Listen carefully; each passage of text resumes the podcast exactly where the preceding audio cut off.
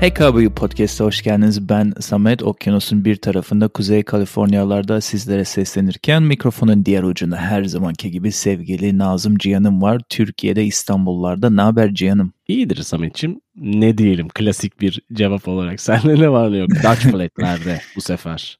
Evet daha da kuzeyindeyim Kaliforniya'nın. Dağlardan sesleniyorum. Bu arada dışarıda kar var ve şu an Nisan'ın biri inanılmaz bir kış geçiriyoruz. Her taraf ya, soğuk Bu arada geçen gerçi bölüm o kadar güncel olacak ki sevgili dinleyen için. Geçen günlerde İstanbul'a da böyle bir kar serpiştirdi. Sulu da olsa yüksek yerlere hani böyle sezonun son karı kayakçılar içinde yağdı diye evet. pası sana atayım yani. Şaşırmıyorum Dutch Flat'in beyazlığına. Evet güzel bir meteoroloji e, raporu olmuş oldu. Bu Kuzey Kaliforniya'da kayak yapanlar için de buradan duyurulur.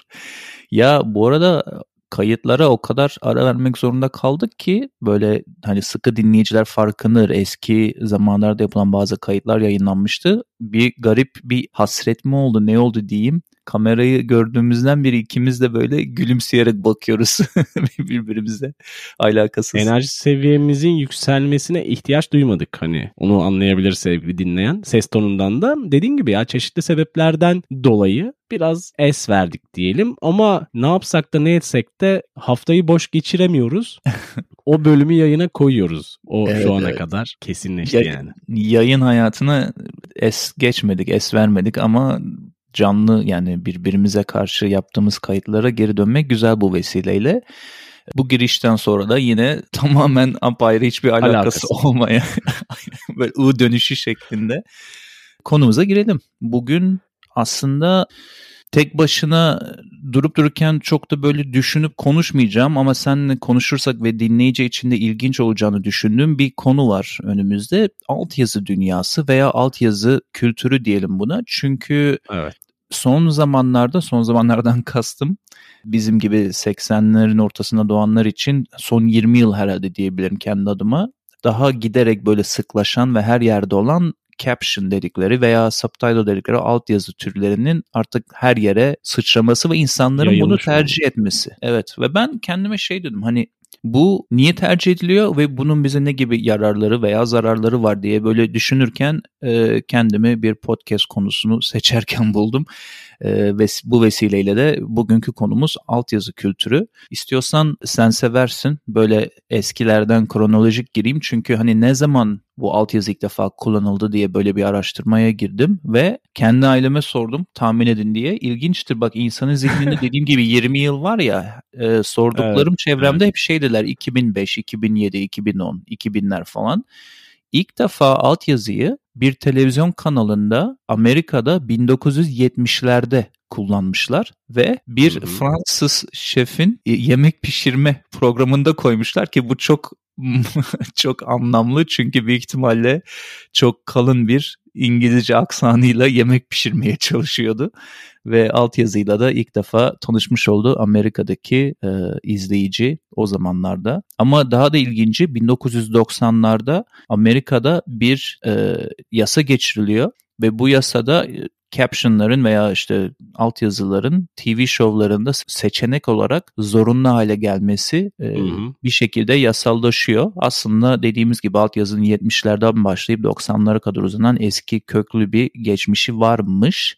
E, sonunda da 2010'larda 21st Century Communications and Video Accessibility Act diye bir yasayla Amerika'da artık bütün TV şovlarında captionların artık TV şovlarından da ziyade internette de eğer bir televizyon kanalıysa bu captionlarını koyması zorunlu hale geliyor seçenek olarak. Yani gittikçe artan bir ivme var bu durumda. Ben şeyi çok iyi hatırlıyorum hani Amerika'ya ilk gittiğim zamanlarda böyle bara girdiğin zaman Amerikan futbolu yayını bile olsa altta üstte bir yerde o hani spikerin yaptığı yayının altyazısı hani sessiz bir ortam var belki evet. ya da sesli fark etmiyor o bulunuyordu ve bu şey için de geçerli. Yani haber programları, herhangi bir reality show için de geçerli. O yüzden bu yasayı bilmiyordum. Bu yasayla beraber onu bağlamış Mantıklı, oldum. Evet. Şimdi sen şeyden girdin. Hani altyazının tarihinden girdin. Aslında altyazının seninle benim aramda da bir tarihi var. Hatırlarsan. İlk böyle yoğun evet. olarak hani dizi, film vesaire izlerken hep bir alt yazı bulup bu tabii ki hani bizim dil gelişimimizi de hızlandıran bir şey sevgili dinleyen herkesin olduğu gibi. Hani alt yazı, Türkçe alt yazı değil tabii ki hani İngilizce, Türkçe de olabilir ya da Hı-hı. İspanyolca da olabilir. O senin keyfine kalmış. Ama o dönemlerde yani bahsettiğim dönemler 90'ların sonlarına yaklaşan dönemlerden bahsediyorum. Samet'le biz çok altyazı arardık. Bazen o şeyi FPS'si falan farklı olurdu böyle. Başka şeyler yazardı altında. Bu da bizim hani Samet'le birlikte olan altyazı tarihimiz ki eminim bizi dinleyen bazı sevgili dinleyenler de bu yollardan geçip o player'ların altına altyazı eklemek için baya bir mücadele vermiştir. Şimdi altyazıyı tanımlamak gerekirse farklı bir taraftan temelde konuşmayı metne dönüştürme işi. Hani altyazılar genellikle film ve dizilerin adından da belli olduğu gibi altında oluyor ama hani sağında solunda üstünde de olabiliyor sahnenin durumuna göre. Bazen de şey oluyor ya hani mesela Netflix ya da farklı platformlarda da şey var. Bütün nasıl diyeyim sana anlatı şeklinde altyazı var. Bu anlatı şeklindeki altyazının hmm. en temel olayı da hani işitme kaybı olan insanların da kendini farklı hissetmeden konuyu tamamen kavrayıp bir şekilde izlemesini sağlamak da diyebiliriz. Burada şey mi kastediyorsun? Bazen bana da oluyor. Ee, daha böyle işitme engel olana işte ne diyeyim rüzgar evet. e, işte vuğladı veya ne bileyim işte ayağını bastıysa çimene, çimende bir haşırtı evet. sesi çıktı falan ondan bahsediyorsun değil mi? Evet evet evet aynen ondan evet. bahsediyorum. Bu arada bu altyazı olayını biz seninle arayıp da filmlere monte ederken aklıma şu geldi birkaç hafta önce de bir dinleyicimiz aslında benim özel Instagram'ıma uzun bir e, mesaj attı e, İngilizceyi nasıl geliştirebilirim diye aslında bağlantılı bu bölümle çünkü orada ben de aynı senin dediklerine benzer bir cevap yazmıştım. Film ve altyazılar çok yardımcı oldu eski genç zamanlarımda ilk dili öğrenirken diye.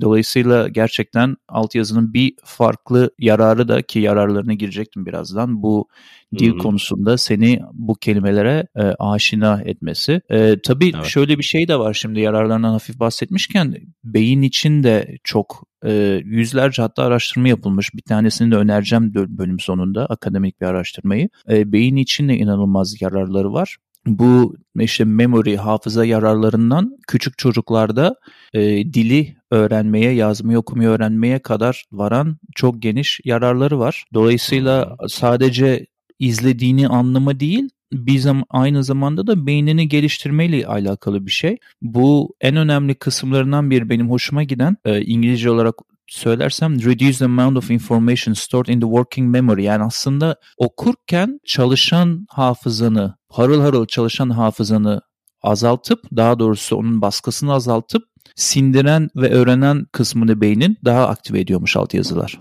Bir de şöyle bir zorluğu da var faydalarıyla birlikte. Sen herhangi bir altyazıyı koyduğun zaman aslında bir multitasking challenge denilen şeye giriyorsun. Hani izlerken Aynen. altyazıyı da yakalama kısmı. Çünkü çoğu zaman hepimize oluyordur. Alt yazıya kilitlenip bazı sahneleri kaçırma durumları da olabiliyor. Evet evet.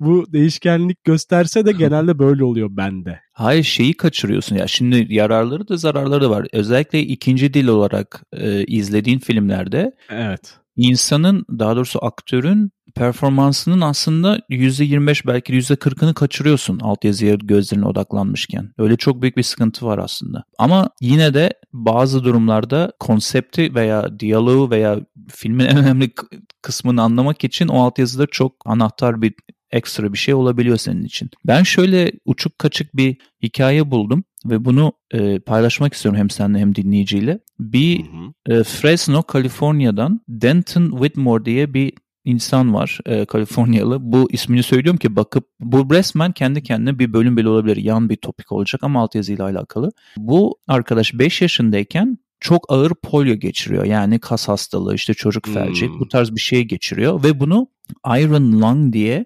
negatif basınçlı bir ventilatörün içine koyuyorlar. Bunu biraz google'ladım ve hani böyle ütopik bir şey gibi duruyor neredeyse korkunç bir şey. Bir metal evet. büyük bir kafes var ve sadece kafan bunun dışında ki bu kasların bir nefes alma tarzı bir fonksiyonunu evet onun sabit kısmı onun içinde e, hmm. bu arkadaş bir yıldan fazla kalmış. Dolayısıyla çocuk olduğu için 5 yaşında anaokulu o yıl bir yıl boyunca kaçırıyor. Kaçırırken bir yıl boyunca alt yazılı çizgi filmler izliyor.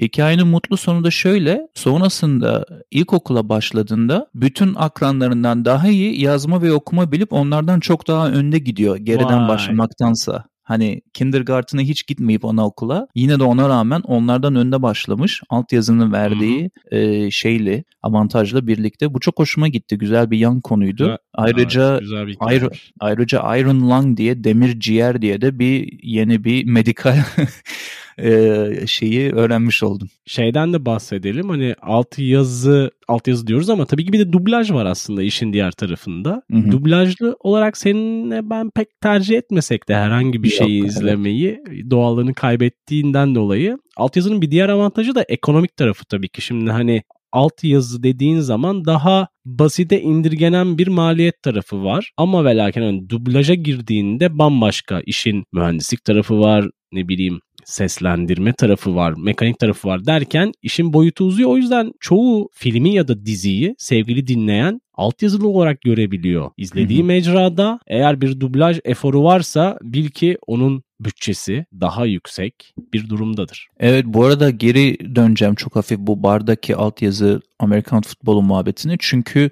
hani orada legal bir şey var ama kültür olarak şöyle bir şey de var. Şimdi mesela ben e, bir bara ya değil mi? Kültürde Kültürde var. var yani. Var çünkü ben mesela bazen bara gidiyorum işte 8 tane 10 tane televizyonlu bara ve bir tanesinde futbol olduğu halde diğerinde de How I Met Your Mother var mesela altyazılı ama ses yok televizyonda. Ve insanlar oturup Hı hı. altyazısı olduğu için bildiğin birasını yudumlayıp How I Met Your Mother'ı izliyor altyazısıyla. Hani ekranda Evet. karşısında oturup.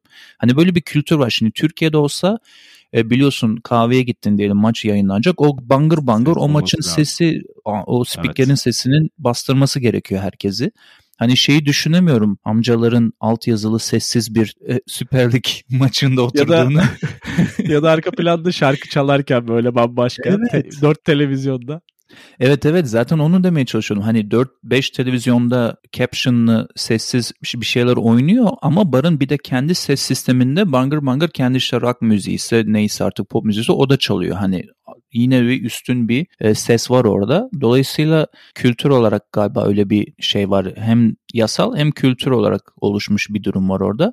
Peki şöyle bir şey sorayım sana. Şimdi İngiltere'de araştırma yapmışlar. Altyazı kaç kişi veya toplumun televizyon izleyen toplumun ne kadarı tarafından tercih ediliyor diye. Burada ilginç olan her 5 kişiden biri yani %20'ye yakın %18.5 kişinin altyazıyı tercih ettiği ama bu %18.5'in içinde %80'inin de işitme ile ilgili bir problemin olmadığı saptanmış. Yani e, çok yüksek bir oran aslında düşündüğün zaman bence jenerasyonla da ilgisi var. Dediğin gibi eski jenerasyonlar dublaja kayarken yenileri çok daha fazla e, altyazıya koyuyor. Mesela e, Z jenerasyon dedikleri bu en yeni jenerasyonda sürekli toplum içinde, toplu taşımada, şurada burada izlerken altyazıyı kullanmaları durumu da var. Hani bu eskiden mümkün olan bir şey değildi tabii ki de teknolojinin de verdiği kısıtlamalardan dolayı. Amerika'da da yani bu İngiltere'nin örneğiydi. Amerika'da da %50'sinin bütün platformlarda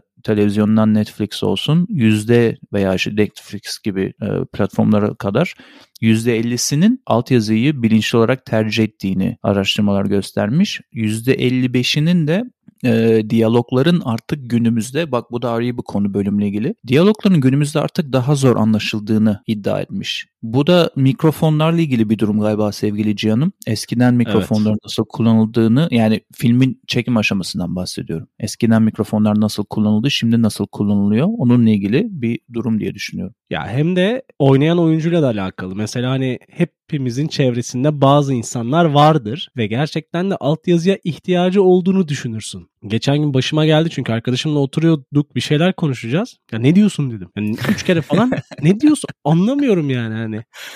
Orada geveleme durumu var ya hani yuvarlayarak böyle şey söylüyormuş gibi olup ama aslında söylememe durumu. Bu Kelimeleri yutma aktörlerin de- olayı. ya artık yutuyor mu ışık hızıyla mı konuşuyor bilmiyorum ama ben o kadar hızlı değilim.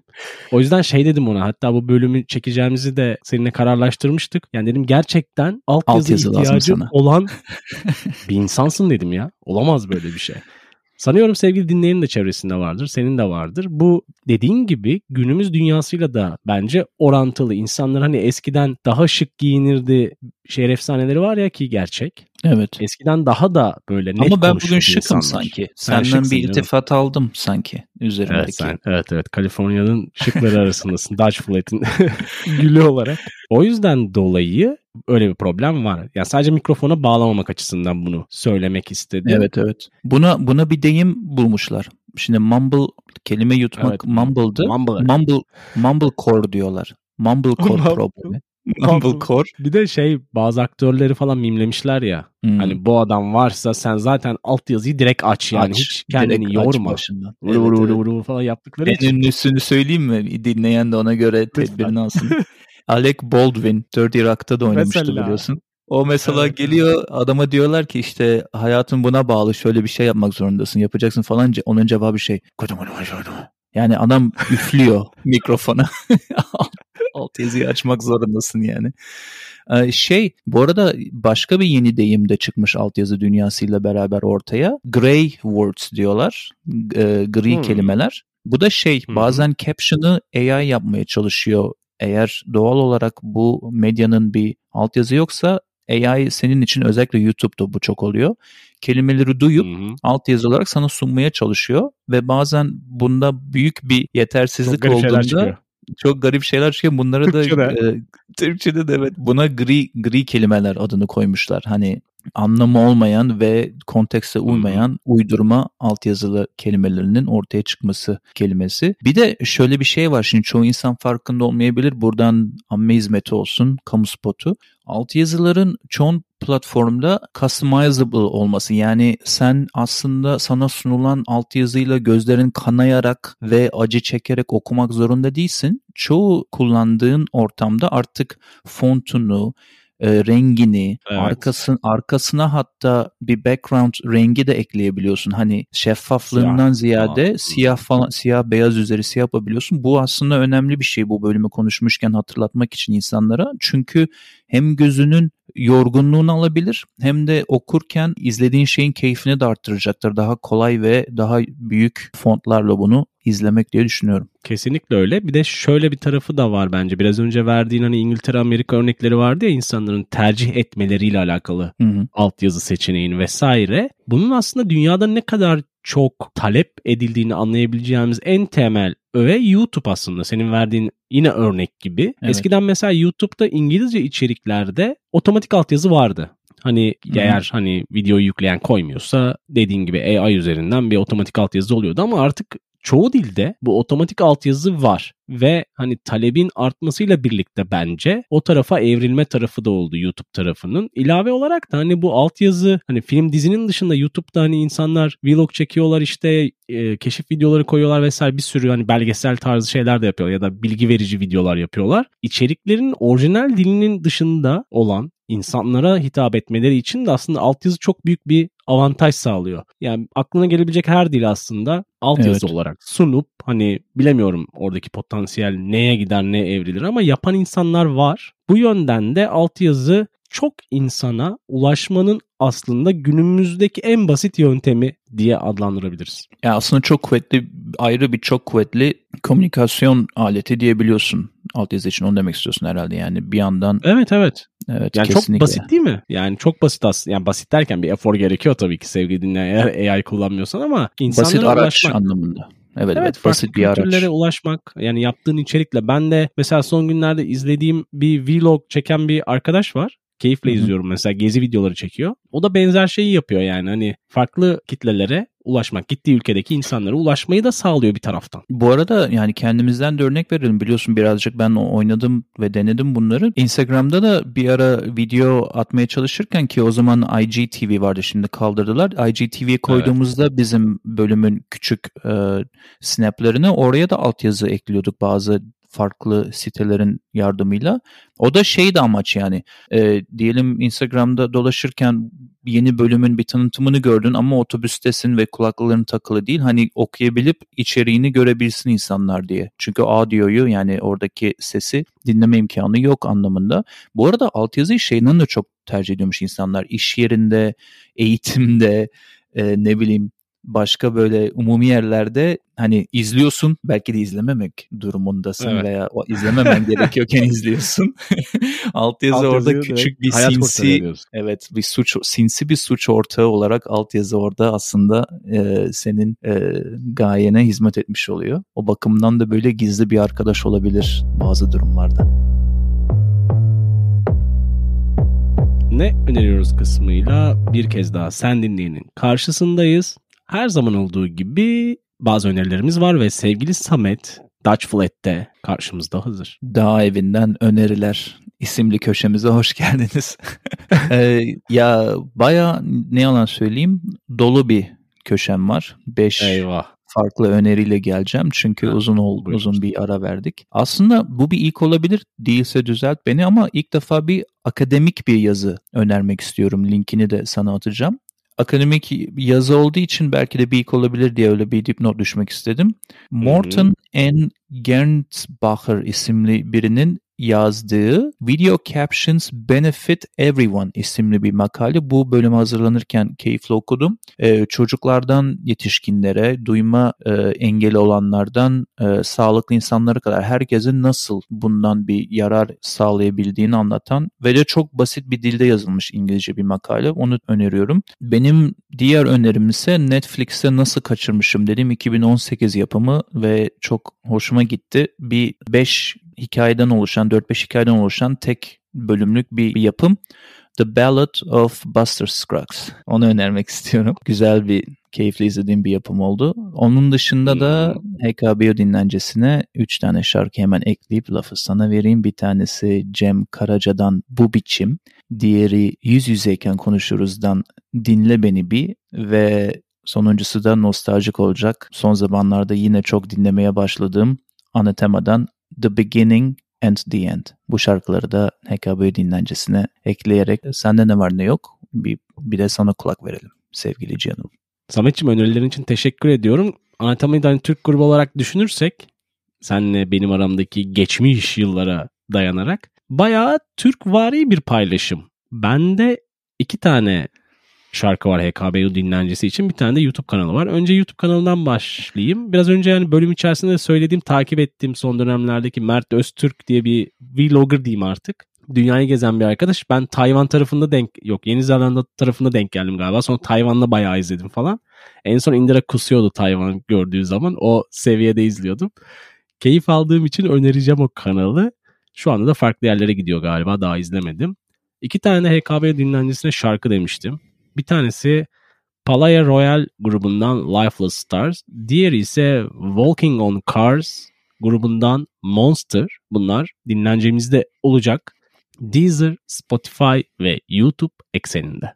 Aynen bu platformlardan bulabilirsiniz. Hatta hkbpodcast.com üzerinden de bütün bu platformlara ulaşabilir. Bizim bölümlere de ulaşabilirsiniz ve e, Patreon'dan da bize ulaşabilirsiniz diyelim. Sanırım bir bölümün daha sonuna geldik sevgili canım. Bir önceki bir sonraki bölümlerde ortalarda bir yerlerde buluşmak dileğiyle diyelim. Evet hoşçakalın görüşmek üzere.